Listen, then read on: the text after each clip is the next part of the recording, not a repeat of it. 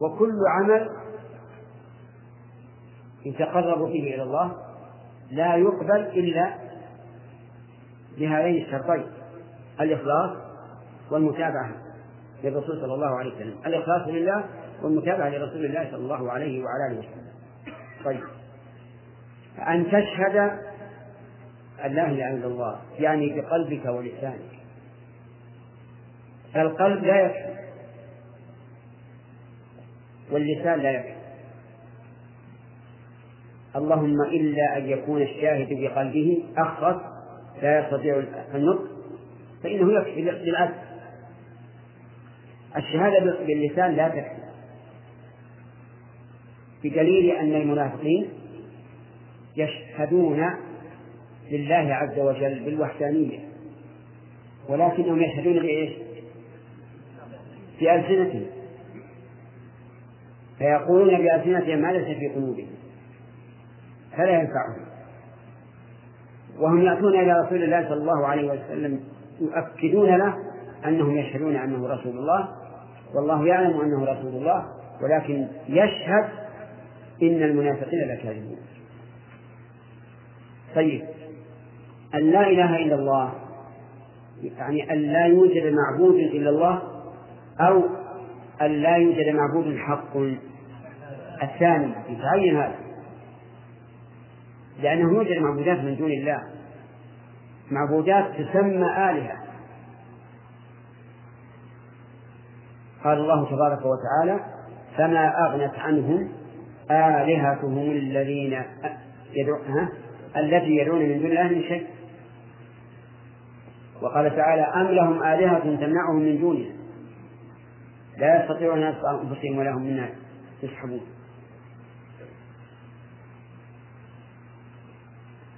وقال تعالى ولا تدع مع الله إلها آخر. فالمهم أن المراد بلا إله إلا الله أي لا إله حق وما سواه فهو باطل. قال الله عز وجل ذلك بأن الله هو الحق وأن ما يدعون من دونه هو الباطل. وأن الله هو العلي الكبير.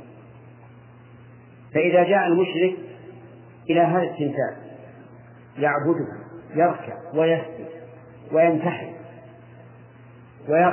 ويخشع وربما يغمى عليه. فعبادته باطلة ومعبوده باطل أيضا. و و والله الله إلا الله عالم على الرب عز وجل. لا يسمى به غيره.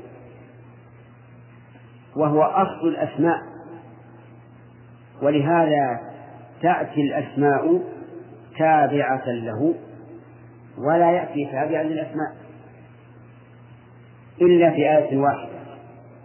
وهي قول الله تعالى إلى صراط العزيز الحميد الله الذي له ما في السماوات والأرض. لكن اللفظ هنا الله لفظ الاسم الكريم بدل من إيش؟ من العزيز. وليس صفة لأن جميع الأسماء إنما تكون تابعة لهذا الاسم العظيم. طيب هل هذه الشهادة تدخل الإنسان في الإسلام؟ الجواب نعم. تدخله في الإسلام. حتى لو ظننا أنه قالها تعوذا فإننا نعصمه نعصم دمه وماله. ولو ولو ظننا أنه قالها كاذبا. ودليل ذلك قصة المشرك الذي أدركه أسامة بن زيد رضي الله عنه حين هرب المشرك. فلما أدركه أسامة قال لا إله إلا الله. قال لا إله إلا الله.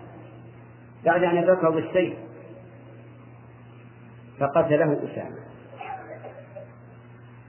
ظنا منه أنه قالها تعوذا من القتل.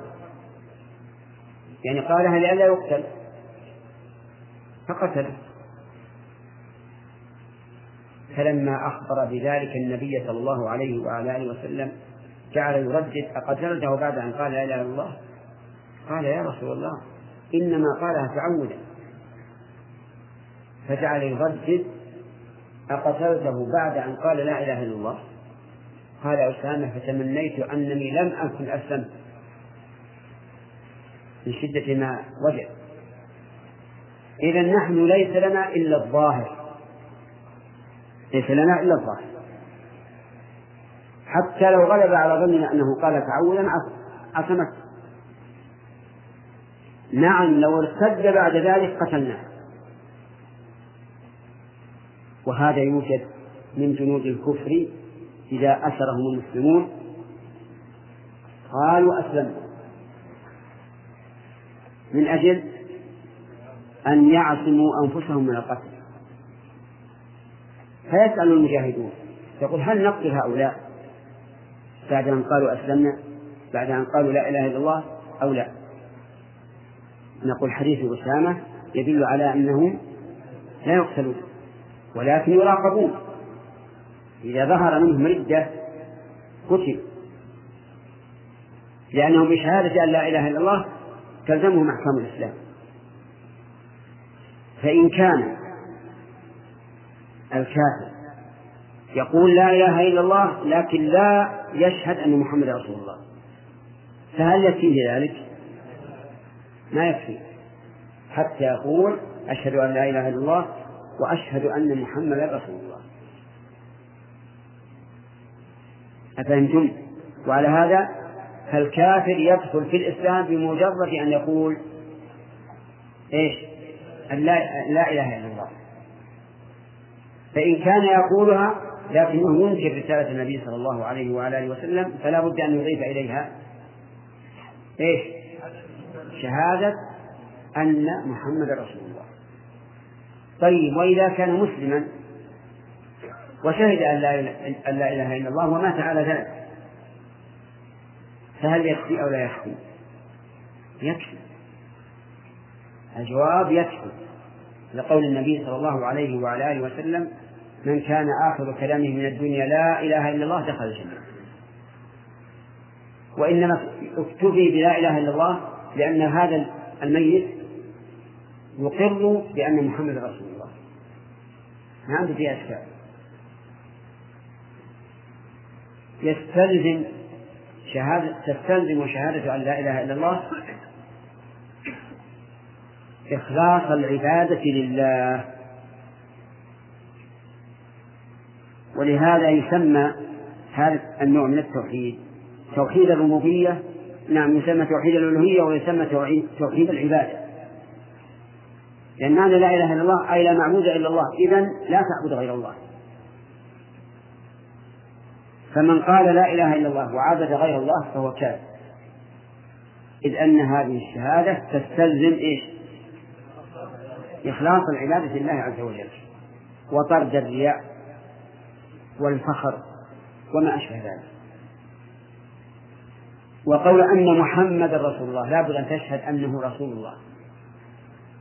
أي مرسله إلى الخلق. والرسول كما قلنا قبل قليل هو الذي أوحي إليه بشرع وأمر بتبليغ. وكان الناس قبل نوح على ملة واحدة. لم يحتاجوا إلى رسول. ثم كثروا واختلفوا. فكانت فكانت حاجتهم إلى الرسل فأرسلهم الله فأرسل الله الرسل قال الله عز وجل كان الناس أمة واحدة. كان الناس أمة واحدة. فبعث الله النبيين مبشرين ومنذرين وأنزل معهم الكتاب بالحق ليحكم بين الناس فيما اختلفوا فيه. إذا إنما بعثت الرسل حين إيش؟ حين اختلف الناس. ليحكموا بين الناس بالحق. ولهذا كان أول الرسل نوح عليه السلام. وآخرهم محمد صلى الله عليه وعلى آله وسلم. إذا نؤمن بأن محمد رسول الله. ولا بد أن نؤمن بأنه خاتم النبيين.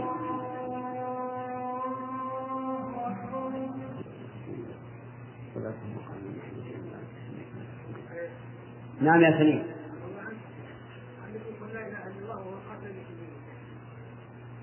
عاصم. عاصم بلا شك. قال الله عز وجل وإن طائفتان من المؤمنين اقتتلوا فأصلحوا بينهما. نعم. أي ما وإن طائفتان من المؤمنين اقتتلوا فأصلحوا بينهما. فإن بغت إحداهما على الأخرى فقاتل التي تبغي حتى تفيء إلى أمر الله. فإن فاعت فأصلحوا بينهما بالعدل وأقسطوا. إن الله يحب المقسطين. إنما المؤمنون المؤمنون إخوة. نعم. ارفع نعم.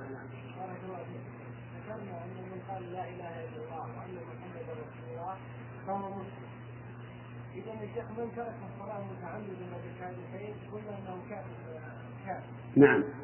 الشيخ كيف نفسر حديث معاذ بن جبل عندما قال النبي صلى الله عليه وسلم حق الله حق العباد على الله أن لا يعذب من لا يشرك به شيئا. من لا يشرك من لا يشرك به شيئا. نعم. وش الإشكال؟ كان الشيخ أنه قال لا إله إلا الله مثلا ولم يشرك بالله مثل ترك الصلاة للآيات والأحاديث واردة في هذا أي نعم نعم من السائل؟ ها؟ لا كيف؟ أثنين الأول نعم الصلاة فقام وعاد النوم ولم يصلي حتى خرج ذهب بعض السلف وبعض المتأخرين أيضا أنه يكفر. يكفر والصواب أنه لا يكفر. لأن النبي صلى الله عليه وعلى آله وسلم قال فمن تركها أي الصلاة عموما. ولم يقل من ترك صلاة من ترك صلاة فعليه وعيد بلا شك لكن لا هذا القول الراجح في هذه المسألة. نعم. إيش؟ بارك الله فيكم. إذا ما استطاع الإنسان أن يتلفظ بكلمة الشهاده باللغة العربية نعم. هل يكفي اللغة اللغة التي يفهم. يكفي لغة التي يفهم نعم. يعني من لم يعرف يعني من من لا يستطيع أن ينطق بلا إله إلا باللغة العربية ينطقها بلغته نعم. شيء من العبادة لغير الله تعالى. نعم. نقول أنه مناسب بحيث أنه صرف شيء لغير الله سبحانه وتعالى فهو قلنا فهذه في شهادة لا إله إلا الله. لأن يقول هذا مشرك من صرف شيئا من أنواع العبادة لغير الله فهو مشرك. ولو بالرياء. لا الرياء لا لأن الرياء ليس يصلي للناس لكن يصلي ليمدحه الناس هو يصلي لله لكن عشان يمدحه الناس فيقولون فلان ذو عبادة يتعبد لله. ليس يصلي لهم. فيجب أن تعرف الفرق بين من يصلي لله ولكنه يراء الناس ومن يصلي للناس. نعم. وهو؟ إذا كان من عامة المسلمين يكفي. إذا كان من عامة المسلمين. لأن عامة المسلمين لا تأتي تمسك واحد في الشارع تقول وش معنى لا إله إلا الله؟ يقول لك معنى لا إله إلا الله لا إله إلا الله. ما عندك غير لو قلت لا معبود حق إلى الله ربما تشوش عليه. وهو في قلبه يعرف أن لا إله إلا الله أنه لا أحد يعبد سوى خالق الأرض والسماء. أفهمت؟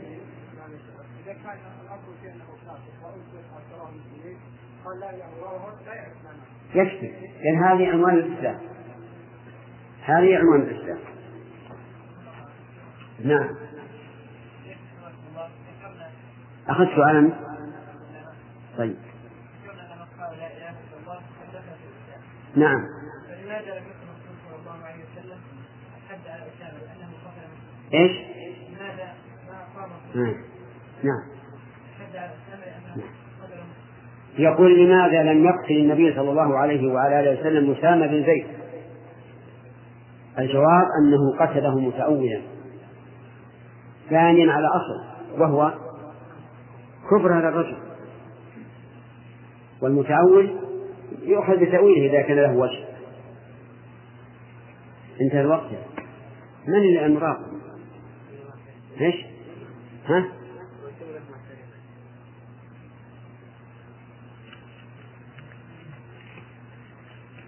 ولا يلا عبد الله انتهى الوقت. ولا معلم لا يحصل يحفظكم أنا أقول لماذا لم تعلمني؟ كن شجاعا. في شرف المستقبل. طيب. نرجع إلى الدرس الدرس يقول وأن محمد رسول الله قلنا الرسول هو من أمر من أمر بشرع وأمر بتبليغ ومتى متى كانت الرسالة؟ حين احتاج الناس؟ إيش؟ حين احتاج الناس إليها لما اختلف أخ إيش ثلاث لا عبد نوح يوجد في بعض التاريخ أن هناك رسولا أو أكثر قبل نوح وهذا خطأ عظيم. ليس قبل نوح رسول. دليل هذا من كتاب الله. قال الله تعالى إنا أوحينا إليك كما أوحينا إلى نوح كمل والنبيين من بعده. وقال الله عز وجل ولقد أرسلنا نوحا وإبراهيم وجعلنا في ذريتهما النبوة والكتاب. في ذريتهما خاصة إذا لم يكن نبوة ولا كتاب من قبل من قبل نوح. وما ذكر في التاريخ فإنه كذب. لا يجوز نشره ولا يجوز اعتقاده. طيب. في في دليل من السنة في قصة نوح أن الناس يوم القيامة يلحقهم من الغم والكرب ما لا يطيقون. فيبحثون عن من يشفع لهم إلى الله عز وجل. فيأتون إلى نوح ويقولون له أنت أول رسول أرسله الله إلى أهل الأرض. أنت أول رسول. فعقيدتنا أن أول الرسل نوح وآخره محمد صلى الله عليه وعلى آله وسلم. طيب من ادعى النبوة بعد محمد؟ فما حكمه؟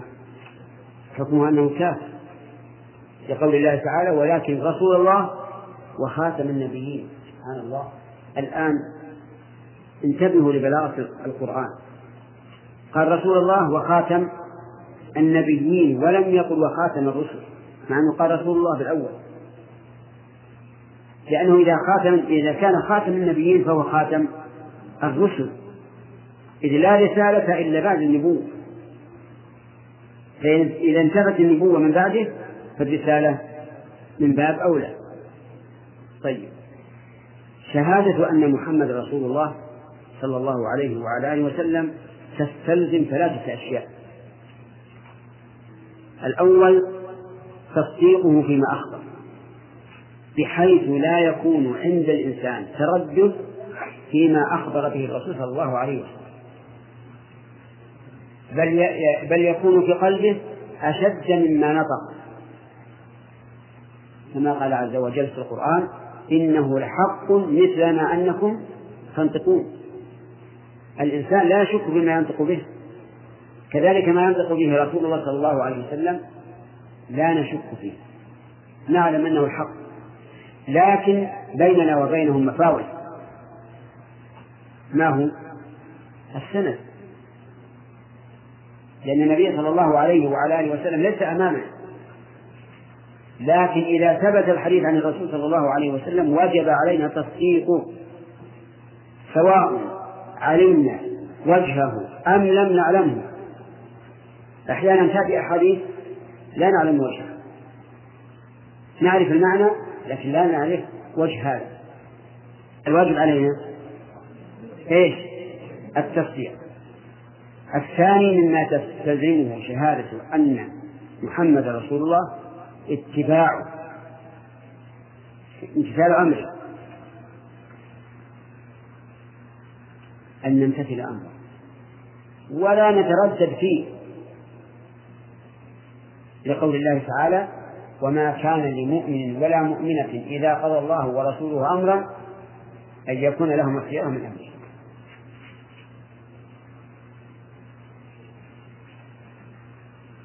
نفعل الأمر بدون تردد. ولهذا أقول من الخطأ أنه إذا جاءنا الأمر من الله ورسوله قلنا هل الأمر للوجوب أو للاستحباب؟ كما يقوله كثير من الناس اليوم أنا لا أسأل عنه إلى الآن هل الأمر يقول هل الأمر للوجوب أو لغير الوجوب؟ هذا السؤال يجب طرحه وأن لا يورث لأن الصحابة رضي الله عنهم إذا أمر النبي صلى الله عليه وعلى آله وسلم لم يكونوا يقولوا يا رسول يقولون يا رسول الله هل الأمر للوجوب أو لا؟ بل يمتثلون بدون أن يسأل بعض الناس يسأل هل هو للوجوب أو لغير الوجوب؟ لا تسأل يا أخي افعل. أنت تشهد أن محمد رسول الله؟ افعل ما أمر نعم لو أن الإنسان تورط في المسألة وخالف الأمر فهنا له الحق أن يسأل. هل هو للوجوب أو لغير الوجوب؟ لأنه إذا كان للوجوب وجب عليه أن يتوب منه لأنه خالف. وإذا كان لغير الوجوب فأمره سهل واضح يا جماعة؟ طيب. الأمر الثالث اجتناب ما نهى عنه. أن يجتنب ما نهى ما نهى رسول الله صلى الله عليه وعلى آله وسلم عنه. بدون تردد. لا يقول هذا ليس في القرآن. فيهلك. لأننا نقول ما جاء في السنة فقد أمر القرآن باتباعه. ولقد حذر النبي صلى الله عليه وعلى آله وسلم من هذا وأمثاله الذي يقول هذا ليس في القرآن. قال لا ألفين أحدكم على أريكته يعني جالسا متبخرا متعاظما. يأتيه الأمر من عندي فيقول ما أدري ما كان في كتاب الله اتبعنا يعني وما لم يكن لا نتبعه مع أننا نقول كل ما جاء عن رسول الله صلى الله عليه وسلم فقد جاء في القرآن. لأن الله قال اتبعوه وهو عام في كل ما قال. بقي قسم رابع. أمر رابع وهو أن لا يقدم قول أحد على قوله. أن لا يقدم قول أحد من البشر على قول النبي صلى الله عليه وعلى آله وسلم. وعلى هذا لا يجوز أن تقدم قول فلان الإمام من أئمة المسلمين على قول الرسول صلى الله عليه وعلى آله وسلم. لأنك أنت والإمام يلزمكما إيش؟ امتثال الرسول عليه الصلاة والسلام. أي نعم اتباع الرسول صلى الله عليه وعلى آله وسلم. وما أعظم قول من إذا حاججته وقلت قال رسول الله لكن الإمام فلان؟ قال كذا وكذا. هذه عظيمة جدا. إذ لا يحل لأحد أن يعارض قول رسول الله صلى الله عليه وعلى آله وسلم بقول أحد من المخلوقين كائنا من كان حتى إنه ذكر عن عبد الله بن عباس رضي الله عنهما أنه قال يوشك أن تنزل عليكم حجارة من السماء كما نزلت على أصحاب قال يوشك أن تنزل عليكم حجارة من السماء. أقول قال رسول الله. وتقولون قال أبو بكر وعمر. ومن إمام هذا الرجل المجادل بالنسبة إلى أبي بكر وعمر. هذا أيضا من مما يستلزمه شهادة أن محمدا رسول الله. ومما تستلزمه هذه الشهادة أن لا يبتدع في دين الله ما, ما, لم يأتي به الرسول. أن لا يبتدع في دين الله ما لم يأتي به الرسول. سواء عقيدة أو قول أو فعل أفهمتم يا جماعة وعلى هذا فجميع المبتدعين لم يحققوا شهادة أن محمدا رسول الله لأنهم زادوا في شرعه ما ليس منه ولم يتأدبوا مع الرسول صلى الله عليه وعلى آله وسلم واضح؟ كل الأمر ولا لا؟ واضح. من تحقيق شهادة أن محمد رسول الله أن لا يبتدع في دينه في دينه ما ليس منه. وعلى هذا فالذين يبتدعون الاحتفال بالمولد. ناقصون في تحقيق شهادة أن محمد رسول الله. لأن تحقيقها يستلزم أن لا تزيد في في شريعته ما ليس منها.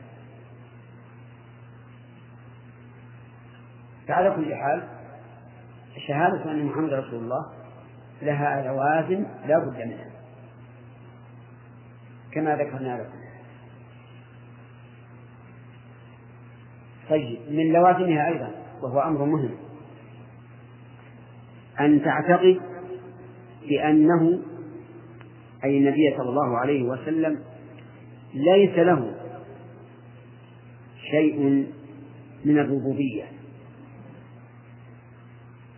ليس له شيء من الربوبية. يعني أنه لا يدعى ولا يستغاث به إلا في حياته فيما يقدر عليه. فهو عبد الله ورسول الله. وبهذا نعرف ضلال من يدعون رسول الله صلى الله عليه وعلى آله وسلم. وأنهم ضالون في دينهم سفهاء في عقولهم. إذ أن النبي صلى الله عليه وسلم لا يملك لنفسه نفعا ولا ضرا. فكيف يملك لغيره؟ ولهذا أمره الله أن يقول إني لا أملك لكم ضرا ولا رشدا. قل إني لن يجيرني من الله أحد ولا أجد من دونه ملتحدا يعني أنه هو عليه الصلاة والسلام لو أراد الله به ما يريد ما استطاع أحد من الناس أن يمنع إرادة الله فيه. طيب. إذا كان كذلك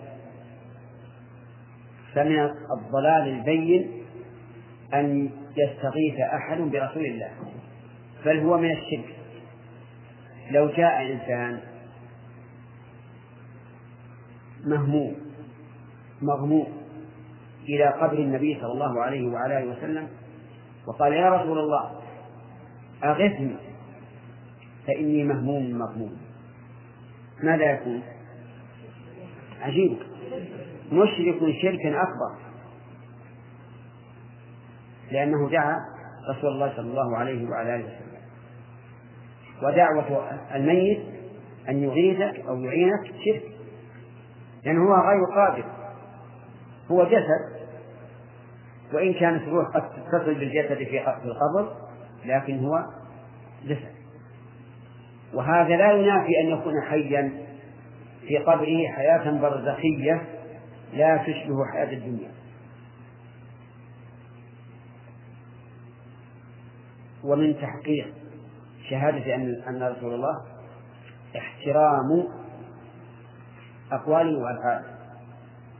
نعم احترام أقواله أما أفعاله فقد انتهى لكن أقواله أن تحترم قول الرسول صلى الله عليه وسلم. فلا تضع أحاديث الرسول صلى الله عليه وسلم في أماكن غير لائقة. لأن هذا نوع من الامتهان ومن ذلك أن لا ترفع صوتك عند قبره. وقد سمع أمير المؤمنين عمر بن الخطاب رضي الله عنه رجلين قدم من الطائف فجعل يرفعان أصواتهما في مسجد النبي صلى الله عليه وسلم. فقال لولا أنكما من أهل الطائف لأوجعتكما ضربا.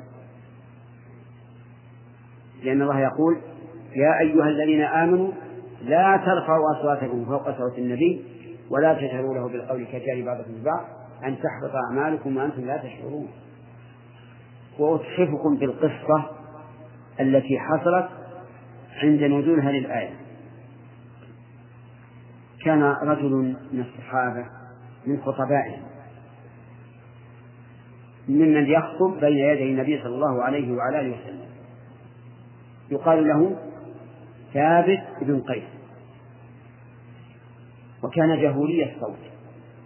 لما نزلت الآية بقي في بيته يبكي ليلا ونهارا. رضي الله عنهم. هؤلاء الذين يعرفون قدر القرآن الكريم. جعل في بيته يبقى في بيته ليلا ونهارا يبكي. ففقده النبي صلى الله عليه وعلى آله وسلم لأن من عادة الرسول صلى الله عليه وسلم أن يتفقد أصحابه. وهذا من حسن رعايته. فسأل عنه فقالوا يا رسول الله إن الرجل منذ أنزل الله هذه الآية وهو في بيته يبكي ليلا ونهارا. فأرسل النبي صلى الله عليه وسلم إليه يسأل لماذا؟ قال إني خشيت أن يحبط عملي وأنا لا أشعر. لأن الله يقول أن تحبط أعمالكم وأنتم لا تشعرون.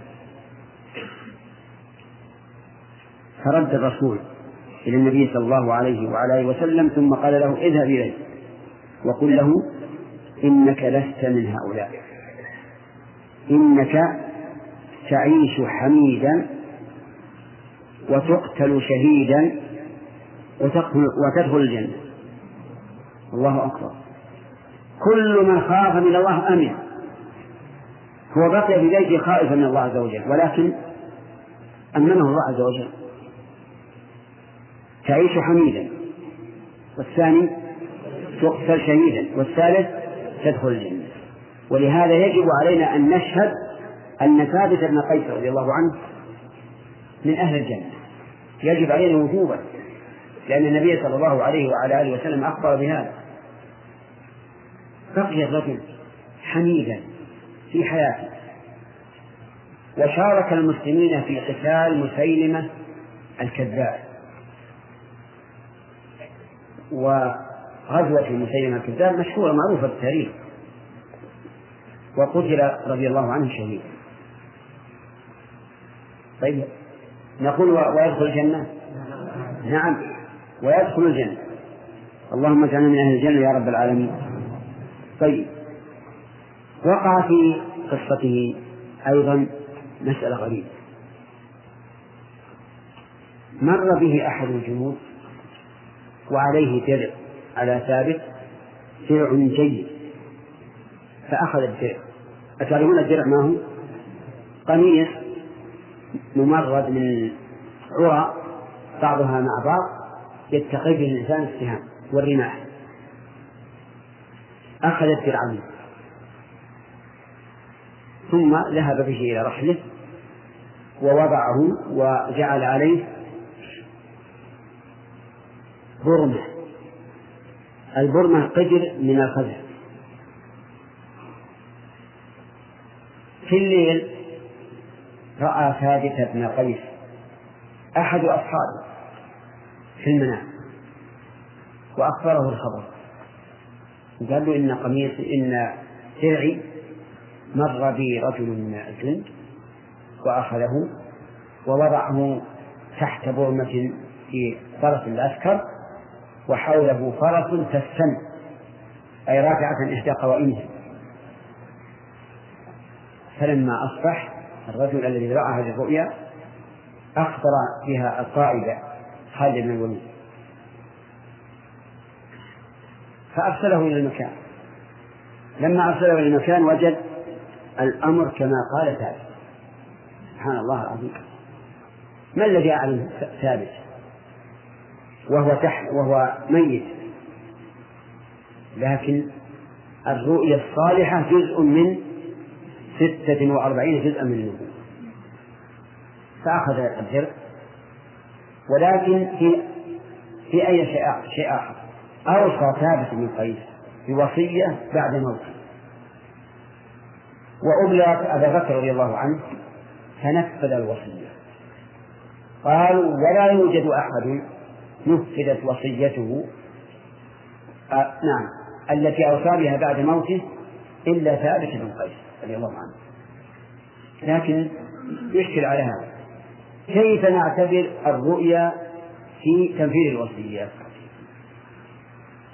والجواب أنه إذا دلت القرائن على صدق الرؤيا نفذت الوصية ولا حرج. ولقد حدثني رجل أثق به. يقول إنه مات أبوه ولما مات أبوه كان قد استأجر البيت الذي تركه بعد موته لمدة كذا سنة. فلما مات أتى أهل البيت الذين يملكون رقبة البيت وقالوا للورثة اخرجوا عن البيت البيت بيتي قالوا ما نخرج؟ بين مورثنا وبينكم عقد. لم ينتهي بعد قالوا أبدا انتهى العقد. انتهى العقد. ففزع الورثة من هذه الدعوة وضاقت فيهم الأرض. يقول فلما كان ذات ليلة رأيت في المنام أن أبي أطل علينا من الفرجة فرجة المجلس. وقال لهم المكتب في أول صفحة لكنها لاصقة بجلدة الكتاب آه الدفتر. فلما أصبح وفتح أول صفحة وجد العقد. انظر يعني سبحان الله. أن الله تعالى قد يخبر الموتى ببعض ما يفعله ما يحصل على أهله. لكن هذه مسائل ما هي لكل أحد. في أسئلة؟ نعم يا سليم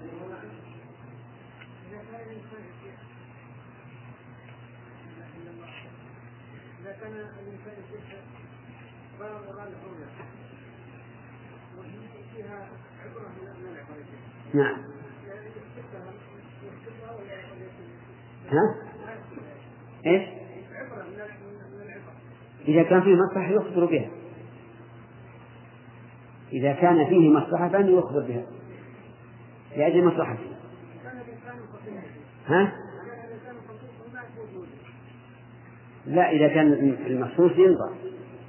إذا تأمل حال هذا الذي رؤيت فيه الرؤيا بأن كان منحرفا أو مفرطا في واجب فليخبره. لأجل المصلحة قول بعض العلم ترك العمل لأجل الناس هي والعمل لأجل الناس نعم. يعني لها لا وجه الصحة ترك العمل لأجل الناس رياء والعمل لأجلهم شرك. هذا لها وجهة نظر. يعني إذا تركت العمل من أجلهم هذا رياء رأيتهم في أنك لست في أنك لست ممن يعمل صاحبنا يقول وقف. انتهى المجلس وإلى غد والليلة القادمة إن شاء الله. خاتم النبيين وعلى آله وأصحابه ومن تبعهم بإحسان إلى يوم الدين. أما بعد فإننا نرحب بإخواننا الزائرين في هذه الإجازة الذين يبتغون العلم. ونبشرهم بأن من سلك طريقا يلتمس فيه علما سهل الله له به طريقا إلى الجنة. وإذا علم الله تعالى صدق النية من العبد زاده من العلم. والتقوى. قال الله عز وجل والذين اهتدوا زادهم هدى وآتاهم تقواهم ولنسر في شرح حديث عمر بن الخطاب رضي الله عنه. انتهينا إلى قوله وأن محمدا رسول الله. وبينا ما يستلزم أو ما يلزم على شهادة أن محمدا رسول الله. أتستحضرون هذا؟ طيب ما يحتاج مناقشة الثاني إقام الصلاة. ومعنى إقام إقام الصلاة؟ لفظ الحديث وتقيم الصلاة. تقيمها أي تأتي بها قويمة ولا تكون قويمة إلا بفعل شروطها وأركانها. وواجباتها وهذا لا بد منه ومكملاتها وهذا يكون أكمل. ولا حاجة إلى شرح هذه لأنها معروفة في كتب الفقه. ولو ذهبنا نشرحها ما مشينا ولا ربع المقرر. لكن كل يعرف أن من لم يقرأ بفاتحة الكتاب فصلاته باطلة. كل يعرف أن من صلى محدثا فصلاته باطلة. ولو ناسيا ولكن إذا كان عليه نجاسة إذا كان عليه نجاسة وصلى وهو جاهل بها لم يعلم بها إلا بعد السلام فهل صلاته صحيحة؟ يرى بعض العلماء أن صلاته باطلة والصحيح أن صلاته صحيحة لأن جبريل أعلم النبي صلى الله عليه وعلى آله وسلم في أثناء الصلاة أن في عليه قدرا وكان يصلي بنا عليه فخلعه ومضى في صلاته. ولو كان حمل النجاسة جاهلا مبطلا للصلاة لاستأنف الصلاة من جديد. طيب. كل يعلم أنه لا بد من التشهد. بقول ابن مسعود كنا نقول قبل أن يفرض علينا التشهد لكن علمنا بالسنة أن التشهد الأول ليس ركنا. دليله أن النبي صلى الله عليه وعلى آله وسلم لما نسيه جبره بسجود السهو. ولو كان ركنا ما تمت الصلاة إلا به. أليس كذلك؟ وعلى هذا فقط.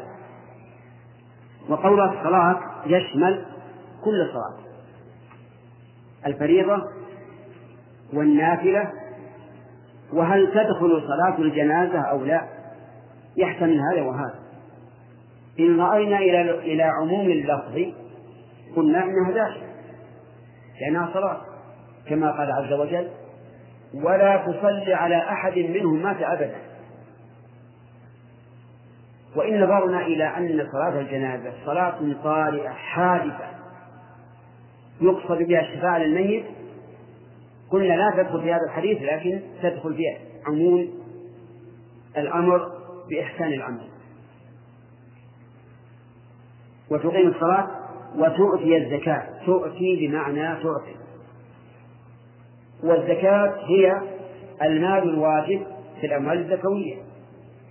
فيعطيه الإنسان مستحقه تعبدا لله عز وجل ورجاء لثوابه.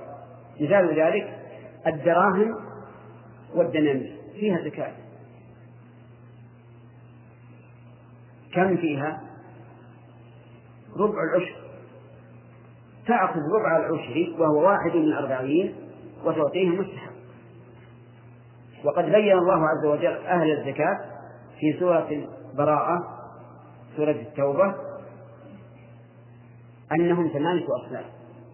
فقال عز وجل إنما الصدقات للفقراء والمساكين والعاملين عليها والمؤلفة قلوبهم وفي الرقاب والغارمين وفي سبيل الله وابن السبيل. ثمانية. فريضة من الله.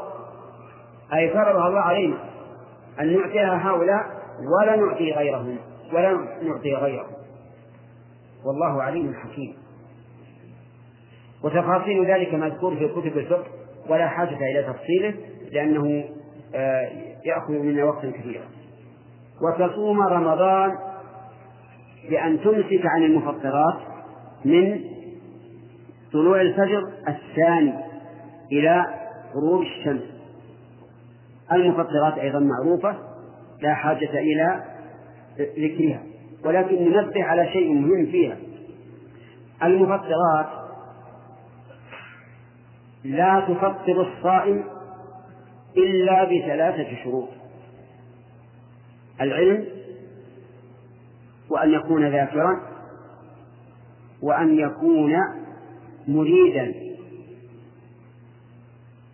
الشروط ثلاثة. أن يكون عالما ذاكرا مريدا. أن يكون عالما ذاكرا مريدا. ضد العالم الجاهل. فلو أكل الصائم يظن أن الليل باق ثم تبين أنه قد طلع الصبح قبل أن و... و... نعم وهو يأكل. فما حكم الصوم؟ صحيح. ولو أكل يظن غروب الشمس ثم تبين أنها لم تغرب. فالصوم فالصوم صحيح يا شيخ. أي ألا سبق أنها لكن غلب على ظني أن أن الشمس غرب الصوم صحيح. ونرضي فيصلا بالدليل. وهو ما رواه البخاري عن أسماء بنت أبي بكر رضي الله عنهما قالت أفطرنا في يوم غيم على عهد النبي صلى الله عليه وعلى آله وسلم. ثم طلعت الشمس. ثم طلعت الشمس. ولم يأمرهم بالقضاء. ما قال اقضوا يوما مكانه لو كان القضاء واجبا لكان يبينه النبي صلى الله عليه وعلى آله وسلم ولا نقل إلينا. لأنه إذا كان واجبا كان كان القضاء من شريعة الله. ولا بد أن تنقل. أفهمتم؟ وهو داخل بعموم قوله تعالى ربنا لا تؤاخذنا إن نسينا وأخطأنا. وقوله وليس عليكم جناح فيما أخطأتم به ولكن ما تعمد الصدور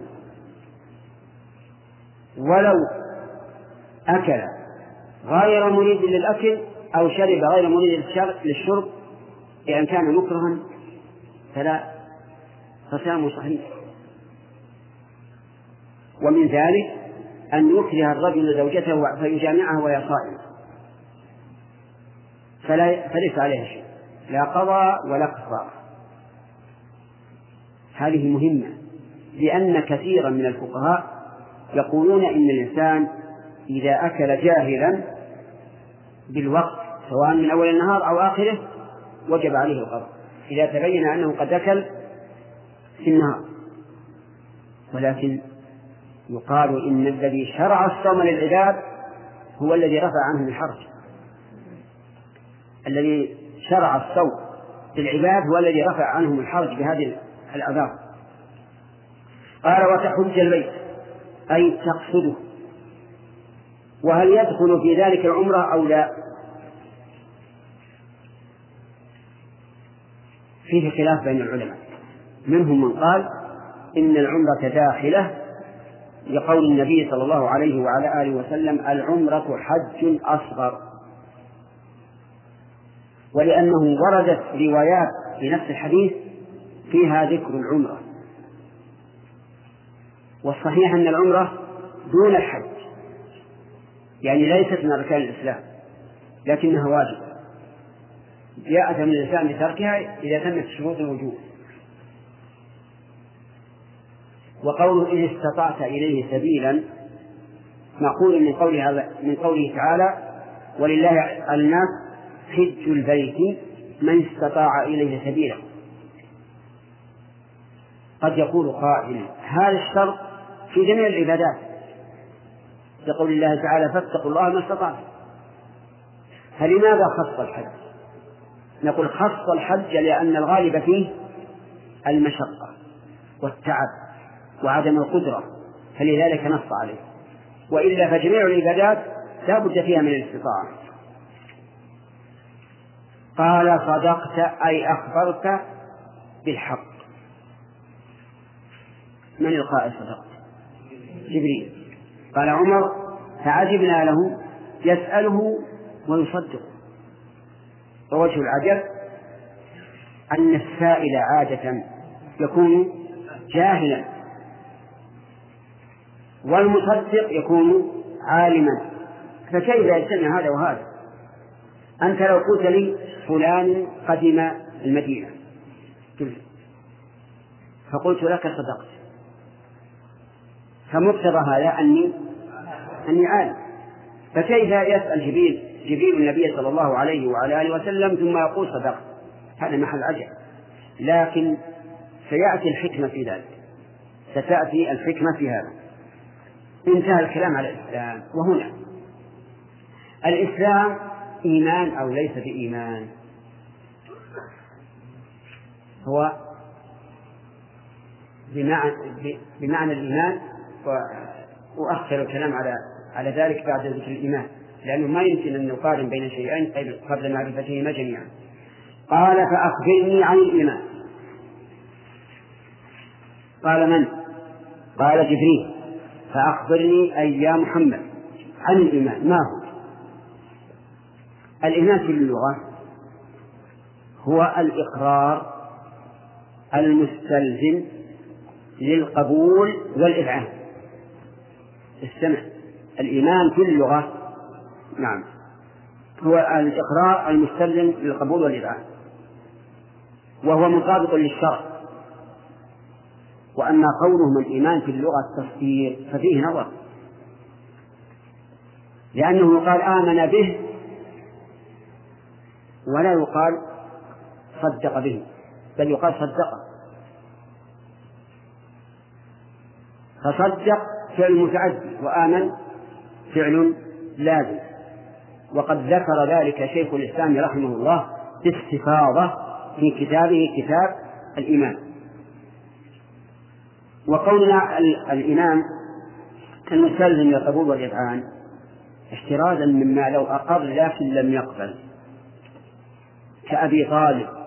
أبو طالب عم النبي صلى الله عليه وعلى آله وسلم. وقد أقر به. وأنه صادق. لكن لم لم يقبل ما جاء به. نسأل الله العافية. ولم يذعن ولم يتابع فلم ينفعه الإقرار. لا بد من القبول والإيمان.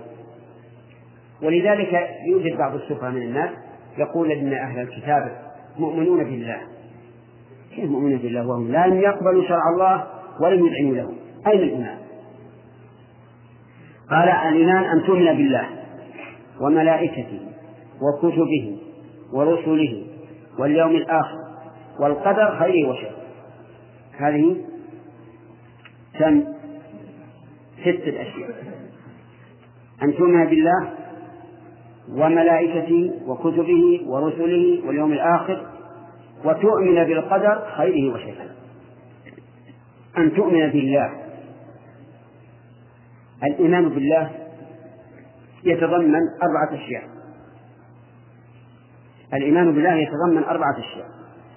الأول الإيمان بوجوده. فمن أنكر الله فليس بمؤمن.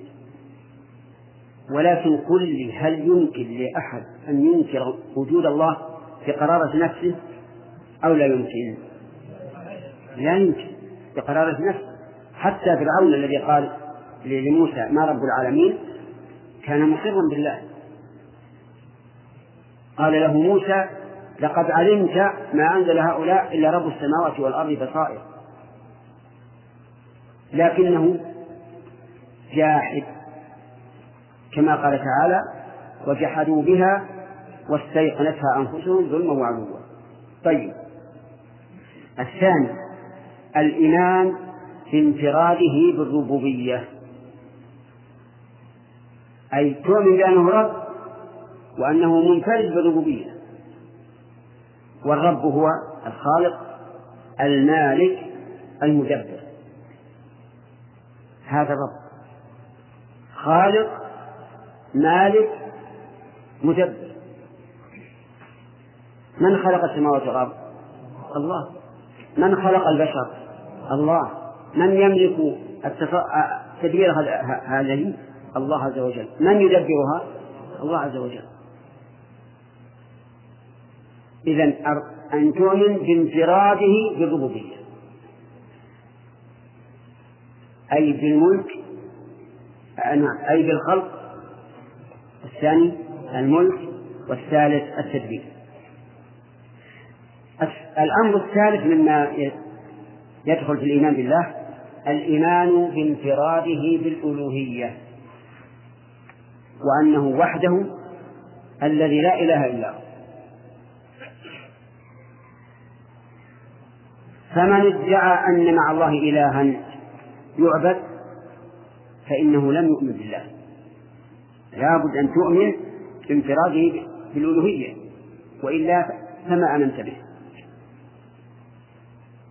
الرابع أن تؤمن بأسماء الله وصفاته. أن تؤمن بأسماء الله وصفاته على الوجه الذي وردت بدون تحريف ولا تنفيذ. فمن حرف آيات الصفات أو أحاديث الصفات فإنه لم يحقق الإيمان بالله. لم يحقق الإيمان بالله. اسمع يا رجل. قال قوم الرحمن على العرش استوى يعني استولى. ومعناه شرعا ولغة. على و... على وارتفع. على العرش لكنه علو خاص ليس العلو العام على جميع المخلوقات. هذا الذي فسر استولى لم يحقق الإيمان بالله. لأنه نفى صفة أثبتها الله لنفسه. والواجب إثبات الصفات. من قال لما خلقت بيدي أي بقدرتي أو بقوتي. وليس لله يد الحقيقة. هل حقق الإيمان بالله؟ لا. ما حقق الإيمان بالله؟ لو حقق الإيمان بالله لقال لله يد حقيقية لكن لا تماثل أيدي المخلوقين أيدي المخلوقين.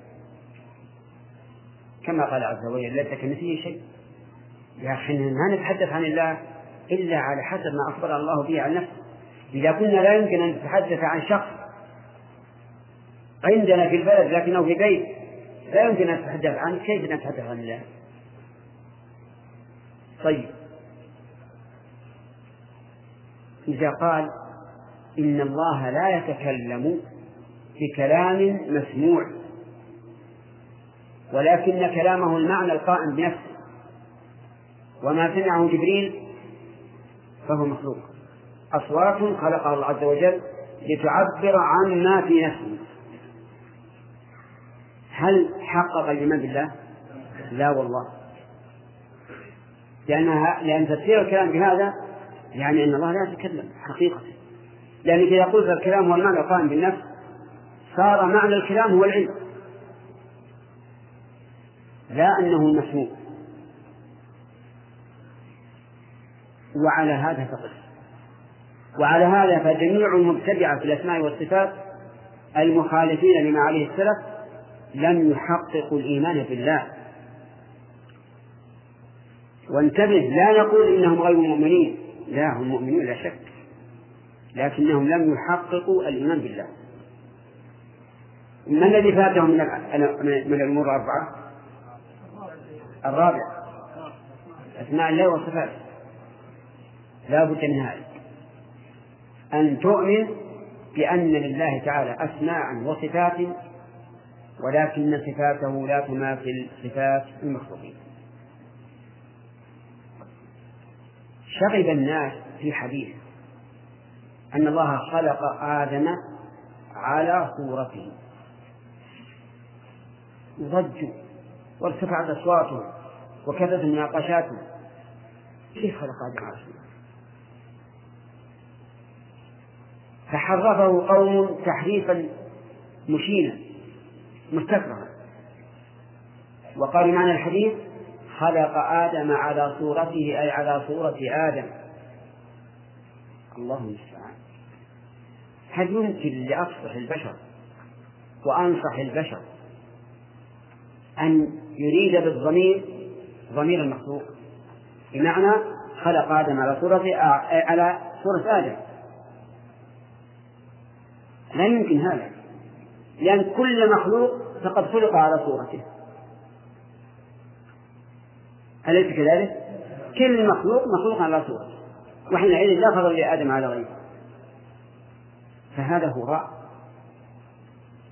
لا معنى له. أتدرون لما قالوا هذا؟ التأويل المستكره المشيد قالوا لأنك لو قلت إنها صورة الرب عز وجل لمثلت الله في خلقه. لأن صورة الشيء مطابقة له. وهذا تمثيل جوابنا على هذا أن نقول يا أخي لو أعطيت النصوص حقها لقلت خلق الله آدم على صورة الله لكن ليس كمثل الله شيء. ليس كمثل الله شيء. يصلح هذا أو لا أو لا يصلح؟ يصلح. هو على صورته لكنه ليس كمثله. فإن قال قائل اضربوا لنا مثلا نقتنع به أن الشيء يكون على صورة الشيء وليس مماثلا له. قلنا أهلا وسهلا. ثبت عن النبي صلى الله عليه وعلى آله وسلم أن أول زمرة تدخل الجنة على صورة القمر ليلة البدر. اللهم اجعلنا منهم يا رب. أول زمرة على صورة القمر ليلة البدر. وهل هؤلاء وجوههم مماثلة للقمر؟ لا مع أنه قال على صورة. ولا يلزم المماثلة فالمهم يا إخوان أن باب الصفات باب عظيم خطره جسيم. ولا يمكن أن ينفك الإنسان من الورطات والهلكات التي يقع فيها إلا باتباع السلف الصالح. أثبت ما أثبته الله لنفسه وأنفي ما نفى الله عن نفسه. فتستريح. طيب هل تبحث في أمر يكون البحث فيه تعمقا وتنطعا؟ الجواب لا. لا تبحث. طيب. سئل الإمام مالك عن قول الله تعالى الرحمن على العرش استوى كيف استوى؟ اسمع يا رجل. وتأمل حال السلف الصالح. لما سأله هذا السؤال أطرق برأسه وجعل يتصبب عرقا. من ثقل ما ألقي عليه وتعظيمه الرب. ثم رفع رأسه وقال الاستواء غير مجهول يعني أنه معلوم في اللغة العربية. استوى على كذا على عليه كل ما وردها في القرآن والسنة وكلام العرب إذا تعدت بعلى فمعناها العلو. والكيف غير معلوم. يعني لا ندركه بعقولنا ولا يمكن أن نصل إليه. والإيمان به واجب. أي بالاستواء. والسؤال عنه بدعة. ليش بدعة؟ يسأل الرجل؟ يقول بدعة هذا هل سأل الصحابة هل سأل الصحابة رسول الله صلى الله عليه وعلى آله وسلم عن ذلك؟ لا. وهم أشد منا حرصا على معرفة الله. والمجيب لو لو سألوه أعلم أعلم منا بالله. ومع ذلك لم يقع السؤال أفلا يسعوا ما وسعهم؟ الجواب بلى. يجب على المسلم أن يسعى ما وسع السلف الصالح. لا تسأل ثم قال الإمام مالك ما أراك أي ما أظنك إلا مبتدعا. تريد أن تفسد على الناس دينهم. ثم أمر به فأخرج من المسجد. مسجد من؟ نعم. النبي صلى الله عليه وعلى آله وسلم.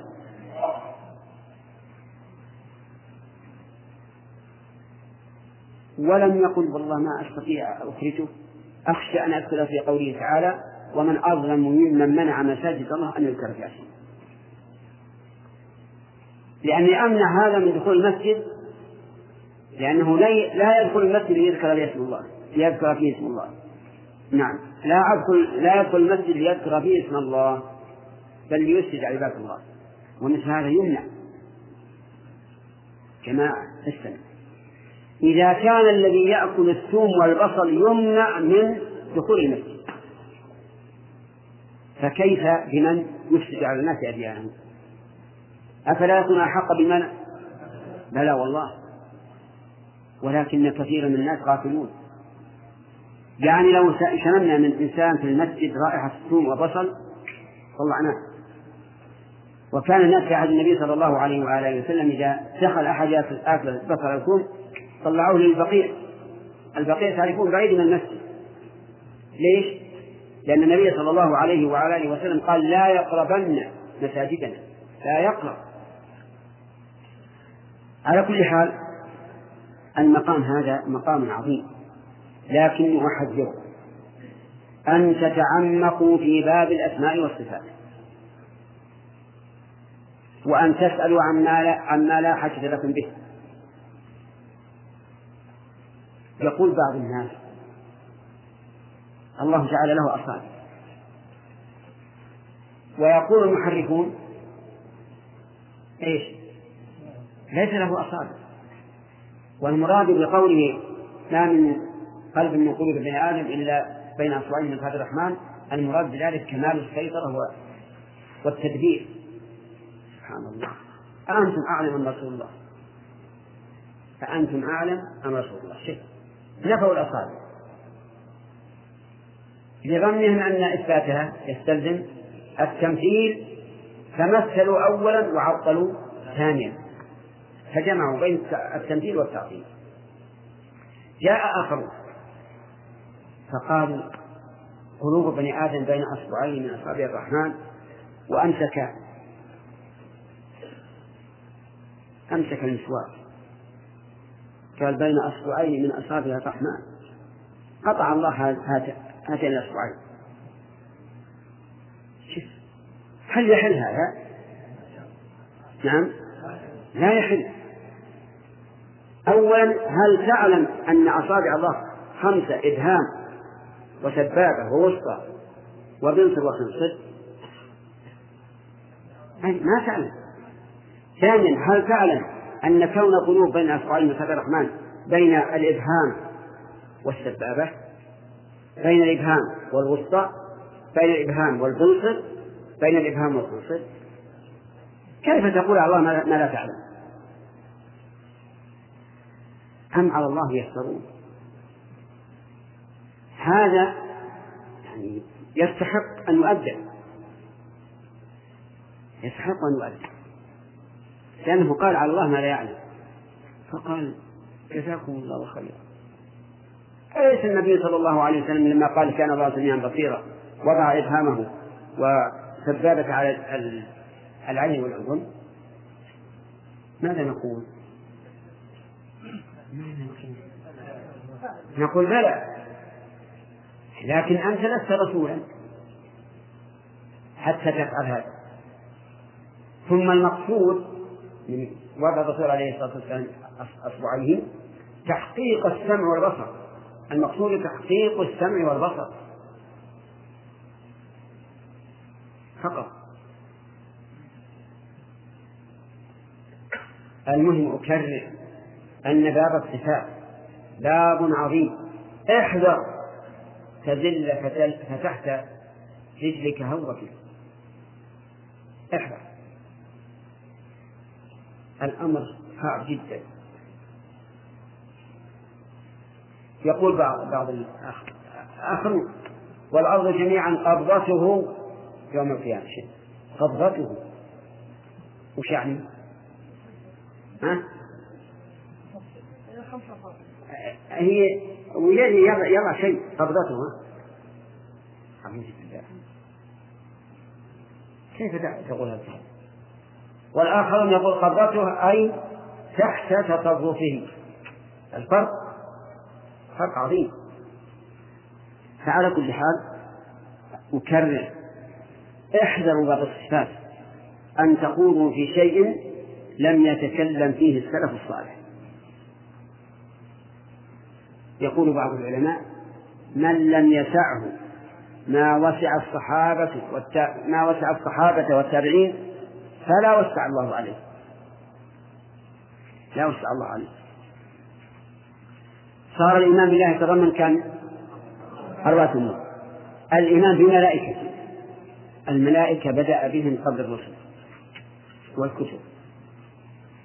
لأنهم عالم غيبي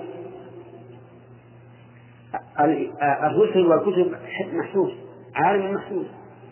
لكن الملائكة عالم غيبي. لا يظهرون بالحس إلا بإذن الله عز وجل. هؤلاء العالم خلقوا من نور كما جاء عن النبي صلى الله عليه وعلى آله وسلم. وهم لا يحتاجون إلى أكل وشرب.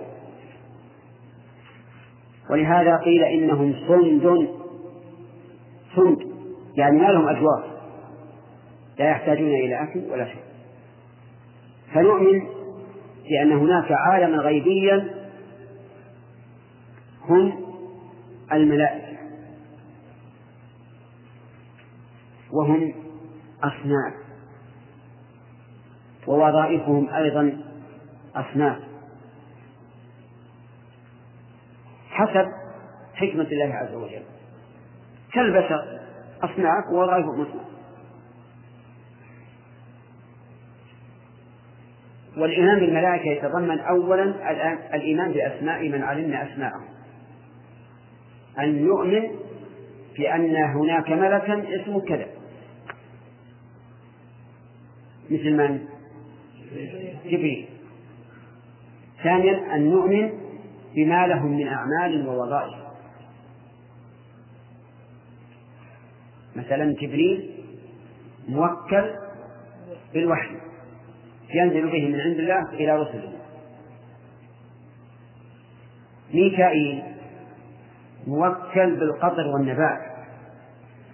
القطر المطر والنبات نبات الأرض إسرافيل موكل بالنفس في الصور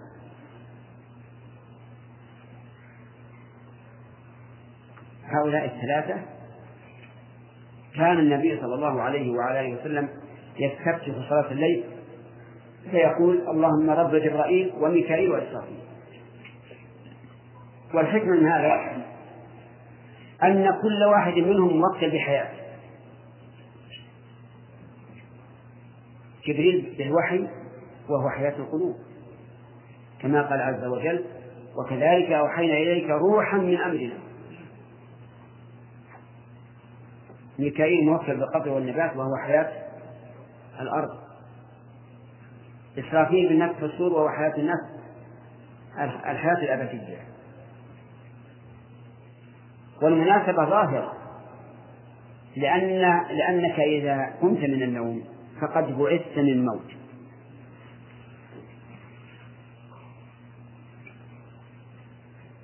ها كذا؟ السؤال خاص. إذا قمت من النوم فقد بعثت. من موت أليس كذلك؟ طيب.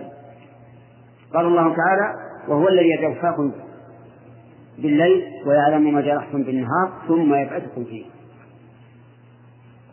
وقال عز وجل الله يتوفى الأنفس حين موتها والتي لم تمت في منامها. فيمسك التي قضى عليها الموت ويرسل الأخرى إلى أجل مسمى. أظن الأمر واضح. إذا كان القيام من الليل بعثا وهؤلاء الثلاثة الكرام كلهم موكلون بحياة صارت المناسبة واضحة. آه كذلك آه أن تؤمن بما تعلم من وظائفهم. وهذه كثيرة منها ما نعلم ومنها ما لا نعلم. فمثلا فيه ملائكة وظيفتهم أن يكتبوا أعمال العباد. الله أكبر. قال الله عز وجل ولقد خلقنا الإنسان ونعلم ما توسوس به نفسه ونحن أقرب إليه من حبل الوريد إذ يتلقى المتلقيان. عن اليمين وعن الشمال قريب ما يلفظ من قول إلا لديه رقيب عتيد. هؤلاء موكلون بكتابة أعمال بني آدم. قال الله عز وجل أيضا في آية أخرى كلا بل تكذبون بالدين وإن عليكم لحافظين كراما كاتبين يكتبون كل قول يقوله الإنسان. وظاهر الآية الكريمة أنهم يكتبون ما للإنسان وما عليه وما ليس له ولا عليه. وجه كون هذا هو الظاهر أن قوله من قول نكرة في سياق النفي مؤكدة بمن فتفيد العموم. لكن ما ليس له ولا عليه لا يحاسب عليه. إنما يقال إنه فاته فاته خير كثير. ذكروا أن رجلا دخل على الإمام أحمد بن حنبل رحمه الله فقيه المحدثين ومحدث محدث الفقهاء وإمام أهل السنة. دخل عليه وهو مريض يئن. يعني من الوجع. فقال له يا أبا عبد الله إن فلانا من التابعين وأظنه طاووسا. يقول إن الملكين يكتبان حتى أمين المريض. فأمسك أبو عبد الله الإمام أحمد أمسك عن الأمين. شوف تعظيم آثار السلف عند السلف. من الملائكة؟ من هم موكلون؟ بالسياحة في الأرض. يلتمسون حلق الذكر يعني حلق العلم. ومنهم ملائكة موكلون بحفظ بني آدم. ومنهم ملائكة موكلون بقبض روح بني آدم. ومنهم ملائكة موكلون بسؤال الميت في قبره ومنهم ملائكة موكلون بتلقي المؤمنين يوم القيامة. تلقاهم الملائكة. ومنهم ملائكة موكلون بتحية أهل الجنة يدخلون عليهم من كل باب. سلام عليكم بما صبرتم. منهم ملائكة يعبدون الله عز وجل. ليلا ونهارا. يسبحون الليل والنهار لا يكفرون. قال النبي صلى الله عليه وعلى آله وسلم أطت السماء وحق لها أن تئط الأطيط هو سرير سرير الرحم على البعير من شدة الحمل ما من موضع أربع أصابع إلا وفيه ملك قائم لله أو راكع أو ساجد.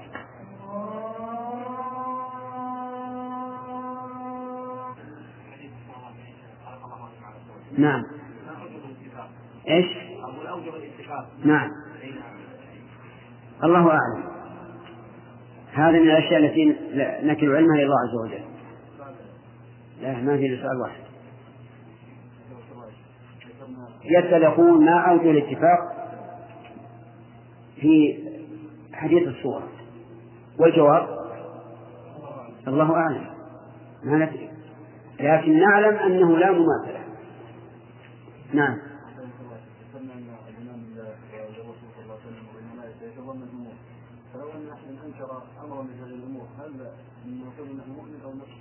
لا لا. نقول ليس لم يحقق الإمام وبعضه نقول ليس بمؤمن أصلا. من أنكر وجود الله مثلا هذا كافر ما في إشكال. من أنكر انفراده بالربوبية أو بالألوهية فهو كافر. الصفات هي اللي فيها التفصيل. نعم؟ لأن الخلاف بين الأمة في الصفات الآن بين الأمة الإسلامية مختلفون في الصفات لكن لم يختلفوا في انفراد الله بالألوهية ولا بانفراد الله في الربوبية. نعم. بعد. بعضهم فسر قوله تعالى والسماء خلق بنيناها بأيد أي بقوة وقدرة لأن خلق اليد جزية لآدم عليه السلام. ما يكون وبعض الناس أنت بعض الناس لابد من بعض آخر. البعض الآخر ما لابد أن بعض الناس. البعض الآخر. لا بعض الناس أنكر على من فسر قوله تعالى بعين أي بقوة ولا إنكار في هذا ولا يجوز أن نفسرها بيد الله عز وجل. لأن الله قال بأيد ولم يضفها إلى نفسه. والأيد معروف أنه القوة كما قال عز وجل وأيدناه بروح القدس أي قويناه أفهمت؟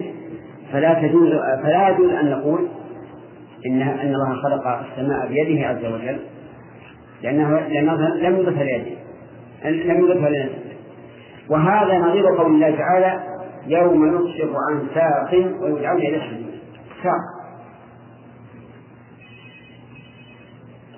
روي عن ابن عباس رضي الله عنهما أنه قال يوم يكشف عن شدة وفسر الساق بالشده وهذا تفسير صحيح لأن الله لم يضف الساق إلى نفسه.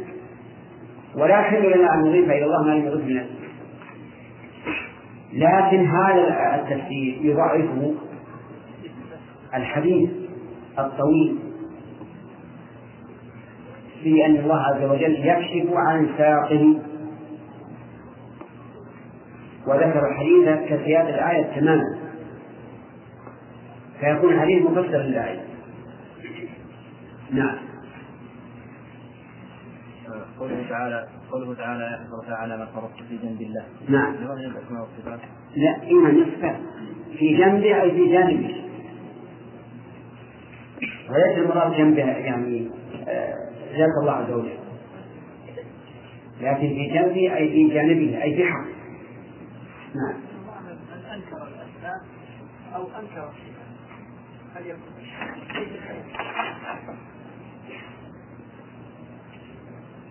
من أنكرها تكذيبا وجحدا فهو كافر إذا كان لقد كذبت بالكتاب والسنة لأن هذا تكذيب.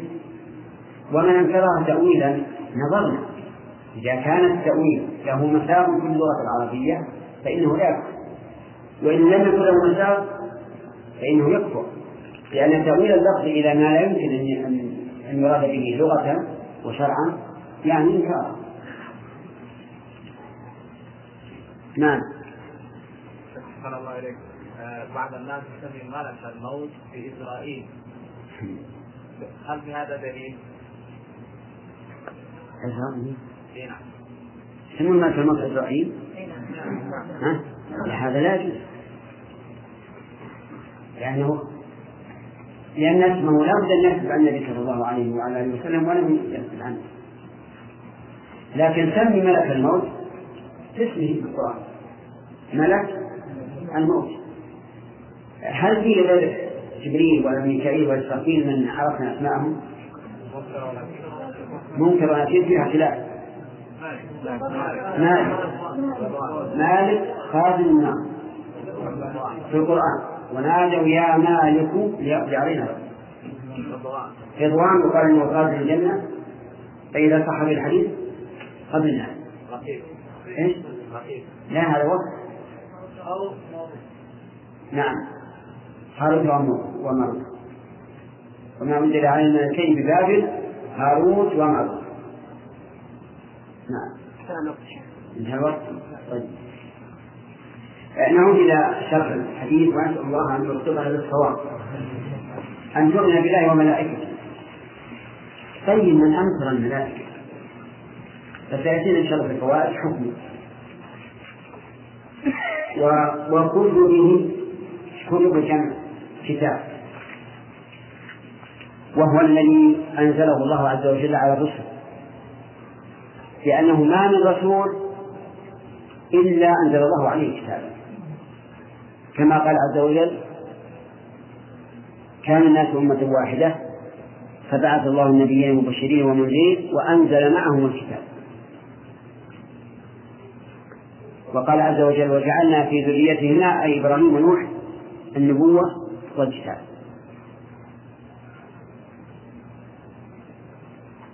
ولكن اعلم أن جميع الكتب السابقة منسوخة بما بما له هيمنة عليها وهو القرآن. قال الله عز وجل وأنزلنا عليك كتابا مصدقا لما بين يديه من الكتاب ومهيمن عليه. كل الكتب منسوخة بالقرآن لا يعمل بها شرعا. واختلف العلماء رحمهم الله فيما ثبت في شرائع من سبقنا. هل نعمل به؟ إلا أن يرد شرعنا بخلافه أو لا نعمل به. منهم من قال إن شرع من قبلنا شرع لنا ما لم يرد شرعنا بخلافه. وذلك أن ما سبق من الشرائع إما أن أن توافقه شريعته وإما أن تخالفه شريعته وإما أن لا ندري هل توافق أو لا يعني معناه حكم مذكور في الكتب السابقة ولكن في شريعتنا مسكوت عنه الأقسام كم؟ ثلاثة؟ طيب. ما ما وافق ما وافق ما وافقته شريعتنا فهو حق ونتبعه وهذا بالإجماع. واتباعنا إياه لا لا لنفس السابق ولكن لشريعتنا. وما خالفت شريعتنا فلا نعمل به بالاتفاق. لأنه إيش؟ منسوخ. فهل نحرم على على الناس الآن الإبل؟ لا نحرمهم. على على بني إسرائيل اليهود خاصة محرم. طيب. ما لم يرد شرعنا بخلافه ولا وثاقه هذا محل الخلاف منهم من قال إنه شرع لنا ومنهم من قال لا. ولكل دليل وتفصيل ذلك في أصول الفقه. الكتب كيف الإيمان بها؟ الإيمان بها على الوجوه الثالث. أولا أن نؤمن بأن الله تعالى أنزل على الرسل كتبا. هذه واحد وأنها من عند الله. لكن هل نؤمن بأن الكتب الموجودة في هذه الأمم هي الكتب التي من عند الله؟